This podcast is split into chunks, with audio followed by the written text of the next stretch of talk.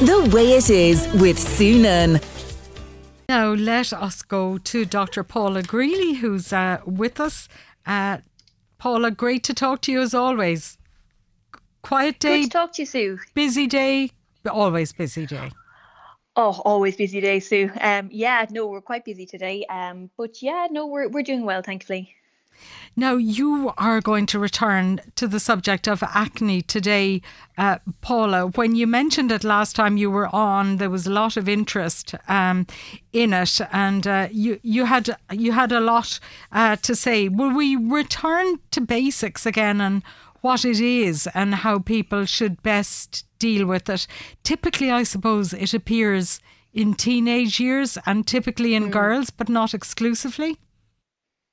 Yeah, no, acne is really, really common. So, acne affects 80% of the population between 10 and 30 years of age. Okay, so that's as a as a as a, a, baseline. So 80% of the population is a huge amount. Now, obviously, there's a whole spectrum in terms of how people are affected. You're you're quite right in that you know it seems to be more persistent in females, but males do tend to have a more severe disease with a higher risk of scarring. So, you know, the the thing about acne is that it, it's quite a spectrum. So it can go from mild, moderate to severe. And it's about when people present for treatment as to when, what, what's the best course of treatment that we can provide. Um, but it's so, so common. Like 80% of the population is quite a high figure. And in terms of females, you know between the ages of let's say 13 to 16 is kind of peak time for acne.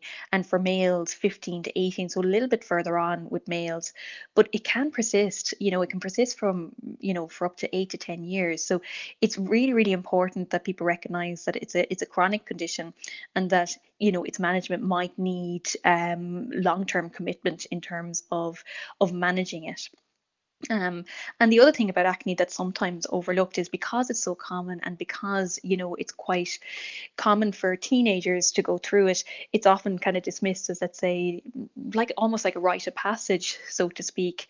But you know it's such a it, it's such a visible condition, you know, and you know because of this there can be quite a, an intense emotional impact of acne with acne. So, you know, acne has been associated, you know, we've science to say there's been associated with low mood, anxiety, and social phobia um, and and even in some extreme cases, even with, with suicide. Um, so you know there was a there was some evidence and studies when I was doing some reading into it, you know that some patients with mild to moderate acne actually have a higher rate of suicidal ideation than their peers, you know, um, who don't suffer from chronic skin conditions. So it is something that we take very very seriously, and thankfully in general practice there is a lot that we can do to try and help with it. Goodness, that's really serious. Um, and what what exactly is it, Paula? Before we go further in terms of dealing with it. So commonly people would know know them as, as spots, but essentially the the skin on the, there, there's pilosebaceous units in our skin, which are ultimately found on our face, our upper back, and our anterior chest. And and these have um, when someone has acne they kind of become hyper responsive to androgen levels within our body so that's typically why we can see it at the particular ages between males and females um, now if you did a blood test on people you know with acne their their actual circulating androgen levels will be normal but it's just that their skin is just more sensitive to the circulating androgen levels and that they can you know basically then what happens is you can get in inflammation of the skin of these um, pilosebaceous units, um, and it causes um, papules, pustules, nodules, depending on how big the lesions are. So, you know, people might commonly call them as like blackheads and whiteheads. Um, and you know, in terms of the actual spots, sometimes they could be cystic, they could be quite inflamed, and, and, the majority of people actually, when they do come to the doctor for for treatment for acne, they can have a mixture of, you know, quite inflamed acne as well as some non-inflamed areas. Um, so there's there's quite a lot of science behind it, and the theory behind treatment for acne is reducing the amount of inflammation.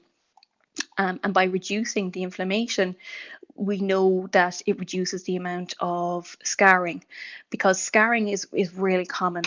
So if you leave um, inflammatory acne if you leave it alone it can form some deep pustules and nodules and and they can be associated with with scarring. Um, and if it isn't treated adequately you know that that scarring can persist. And once scarring is there in the skin it can be really difficult to treat so the the best predictor when when someone comes in of preventing future scarring is actually looking is to, to see is there scarring there already when someone comes in to see me? And the best way to prevent starting or prevent scarring is actually by starting uh, an appropriate medication. When it's indicated obviously um, and, and not to delay and so sometimes people they've been trying lots of various different things at home mm. and they come in you know what i would say is you know if what you're doing at home is just not having any impact come in sooner rather than later because again the the the science would tell us that the quicker we act on it the the more um, successful it can be to pre- prevent scarring in the future so that's really important because that, that was going to be my next question. I mean, what about, um, and, and we're talking effectively mostly about younger people or parents of of younger mm. people listening you know there there may be a kind of a, a, reluctance to go to the doctor would there because it's not kind of what people maybe consider to be a serious medical um, condition do, do you find that paul and what would you say to people. You seem exactly. to be indicating people absolutely should come to the doctor with it. Yeah, definitely. And, and I can understand the hesitation to come in because, you know, in terms of starting a, a, treatment for acne, obviously it'll depend on, you know, what it's like when you go to see the doctor, whether they feel that a medication, a topical medication, so a medication that works uh, by putting it on your skin, or whether a, a, an oral medication would be would be better, um, or a combination of both would be best at that particular time. But I can understand that, you know, the hesitation to go down that route, especially when someone is so young. But the the flip side of it is is that if if someone has acne and it's and it's persisting and it's starting to scar, the whole aim of the treatment is to prevent scarring in the future. So I would I would urge people to come in sooner rather than later because you know it is seen as as a phase. And for the majority of people, yes, it is uh, it is a phase because 80% of the population you know have acne at some stage of some form in throughout their lifetime. Mm. um, and some come through it without any need for any medication and maybe just some specialized treatments in terms of a skincare regime which the pharmacy can help with. But other people do require medication to prevent any future problems with their skin in particular scarring. Um, so i would say to parents and any adolescents who are listening if you're concerned about your skin it's well worth booking, booking an appointment with a gp even for a chat about it and before making any decisions. And Paula, what's the treatment then? Is it antibiotics or what? Mm. So there's various different things um, on a, in a general practice level. You know what we can do is we could you know scarring. We know that scarring is best prevented by starting medications to try and treat the inflammation, and we know that antibiotics have the best anti-inflammatory effect. Okay, and you know if if there's scarring already there, it is appropriate to start an antibiotic, an oral antibiotic, um, and you know if someone starts on on an oral antibiotic they should be they should be seeing a difference.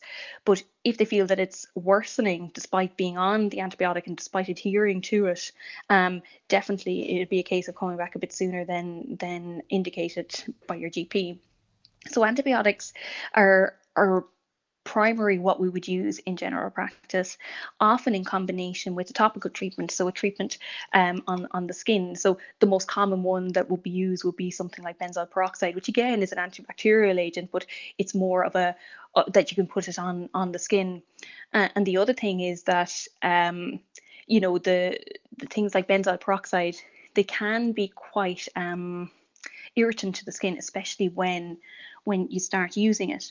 So again, it's it's about having a, a chat with the GP, um, you know, about building up the tolerance to it quite slowly because it might take some time for your skin, particularly benzoyl peroxide, to get used to the the treatment. So you know, like if you put benzoyl peroxide on your skin um, and you've never you've never used it before, you can get quite a, a, an irritant dermatitis and with some a lot of redness and and irritation and scaling. Mm. So if it's gradually increased, so I normally tell people to put it on maybe for 10 minutes a day and wash it off, then put it on for 20 minutes a day, wash it off, right. build it up slowly up to one or two hours then at a time, and then um, leave it on overnight. You know, we, we know that that can decrease the risk of irritation um, and increase compliance. Because the other thing about treatment for acne is that it isn't a case that you can go in and you know it, it, you're given something for a week and it's gone. It is a long term uh, chronic condition and, and as i said earlier you know it can last for eight to ten years. So sometimes you know taking that in mind and recognizing that means that you know the treatment for acne could be three or four months. Okay. It might be a little bit longer. It would need review. Um, it isn't a case that you be simply put on a on a tablet and left off. You know, you would need to have regular reviews with with your doctor as well. And stay so with it. it is important that you're you're in it for the long run, really. Yeah. Okay, look, it's fascinating. Um, Paula, thanks so much. Big takeaway is do go to the doctor. And even if you've got, like, say, a 12 year old at home who might have acne that doesn't seem to be clearing up, you'd you still go to the doctor. Obviously, that's the message today. Yeah, like I, I, suppose normally they're a little bit older than 12 right. um, coming in, um, but particularly if they're coming in 13, 14, uh, around 14, 15, 16 tends to be the age when they start to come in from yeah. what I've noticed. Um, but absolutely, you know, if if you're worried about your, your child's skin, particularly if it's looking red, inflamed around where the spots are, mm. be, um, quite an inflammatory process, mm. that that definitely does need um, a chat with your with your GP sooner rather than later. All right, Paula, is always great talking to you. Thanks so much. The way it is with Sunan.